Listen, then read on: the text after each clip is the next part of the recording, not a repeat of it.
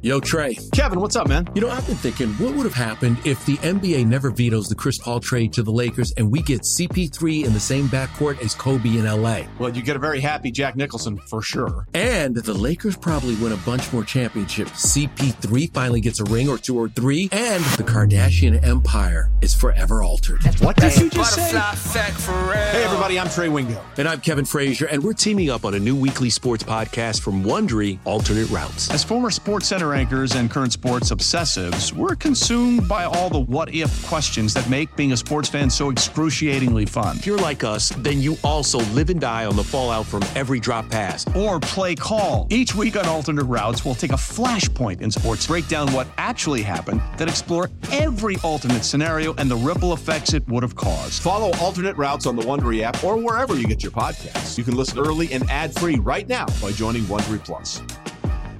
Now let's get to the juicy stuff. This time last week, maybe you were or maybe you weren't rolling either out of bed to your home office or going into the office, talking or not talking about the Emmys that just happened. Steve, I don't know about you. Not only did I not know what happened, I didn't know it was on. And that's I knew it was on at least. Wow, so you're even one better than I am, at least. I didn't even know that they were on. I think award shows are done. I don't find myself the same way being attracted to an award show like I was when we were growing up.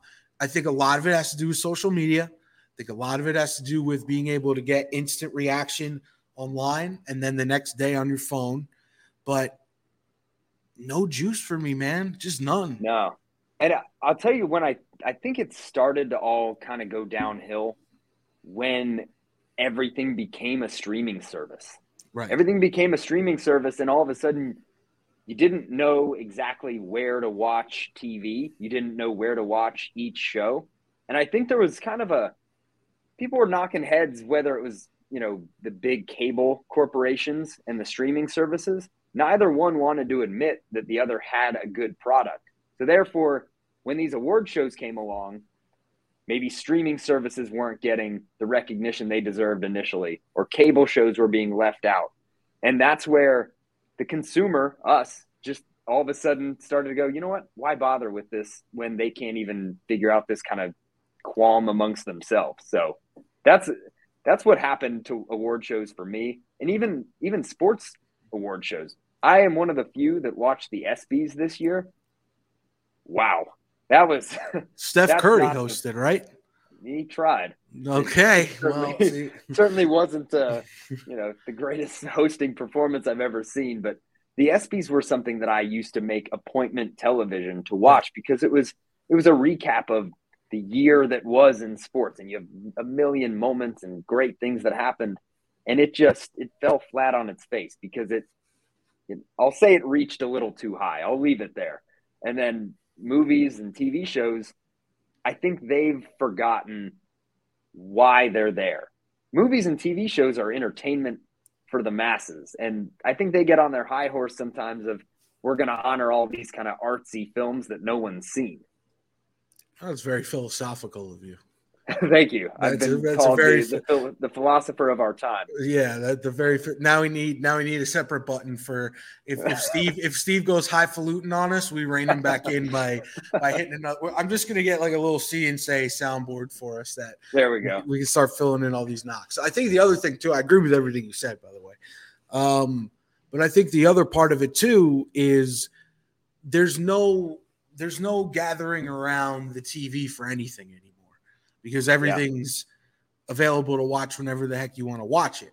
I know that the Emmys are on at a certain time and there's like live Twitter that people react to. Same thing for the Oscars. But it's not like when we were in elementary school or middle school and there were no smartphones. It was everyone had to be around the TV at the same time every day, or you didn't get to talk about it the next day at school or at work.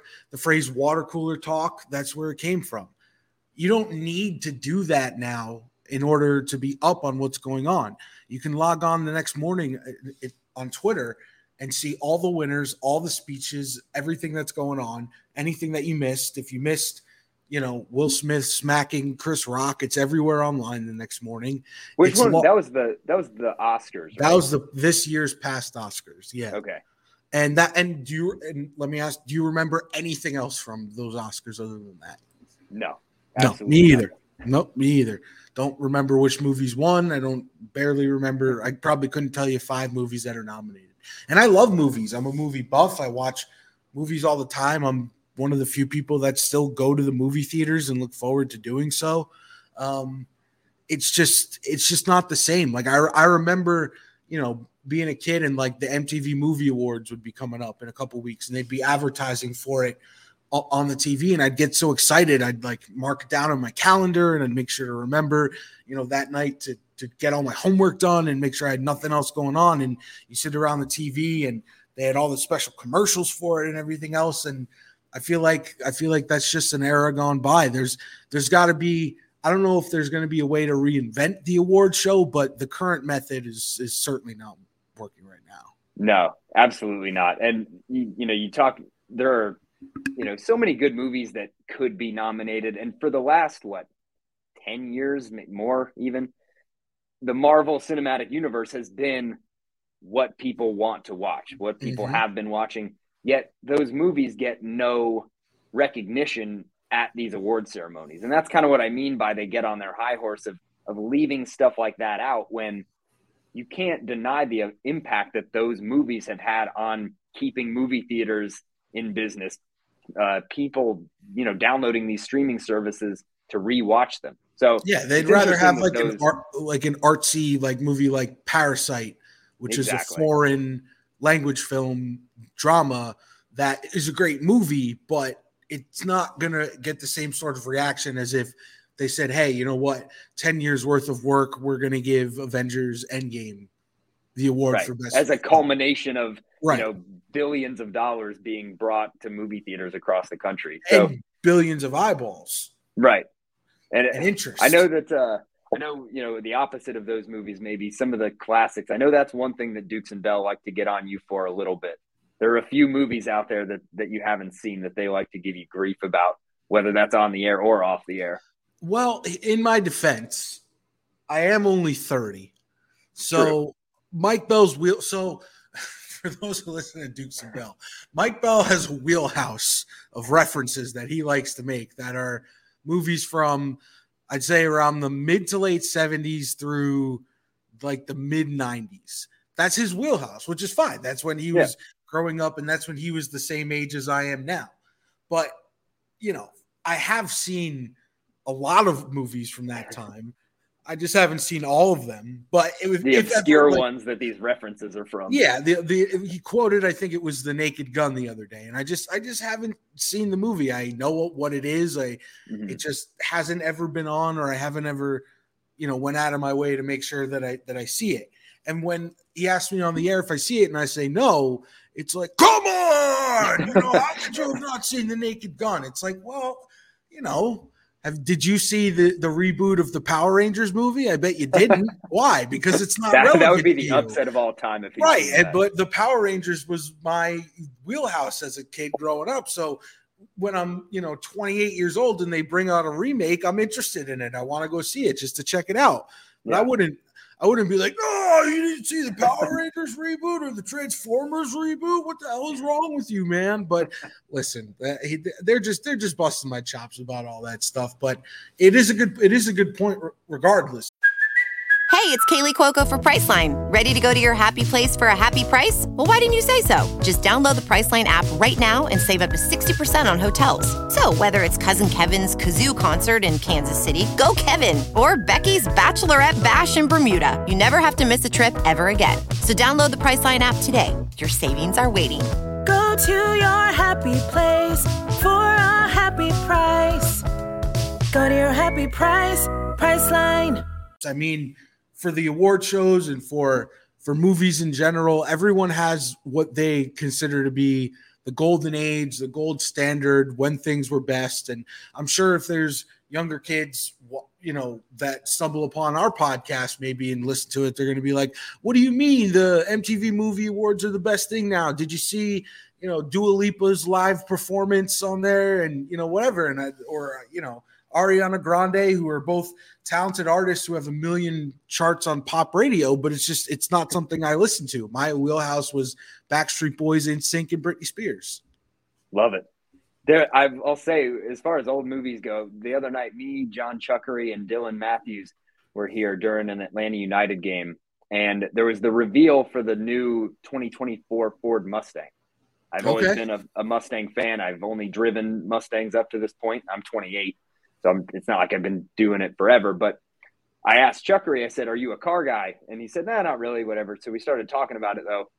And I said, Mustang. And he said, oh, like Bullet. And he looked at me as if I had no idea what the movie was. And I said, oh yeah, I love that. That was the first time John Chuckery has looked at me, not as a dopey millennial, but an actual colleague and coworker, I think here at 92.9. He was very impressed that I had seen Bullet. You never know what's going to earn another dang media nugget. Sports radio guys, we're all quirky and we're all a little cuckoo. So we all have our little quirks and things that we love. There it is, that we love, and that I'll say this, like, you know, Mike Bell loves cars. That's a huge interest of his outside of radio. Carl Dukes loves music. You know what his favorite? If I gave you 1,000 guesses to guess Carl Dukes' favorite band, you wouldn't get it. You know what it is? No idea. Coldplay. Really? Yeah. So that's what I'm saying. Like, we're all these eclectic sort of, bunch of people. That should be your only rejoin music today. Yeah, exactly. Since we talked about it. A shameless plug for the pod. I'm going to get some copyright infringement going on here if I keep going.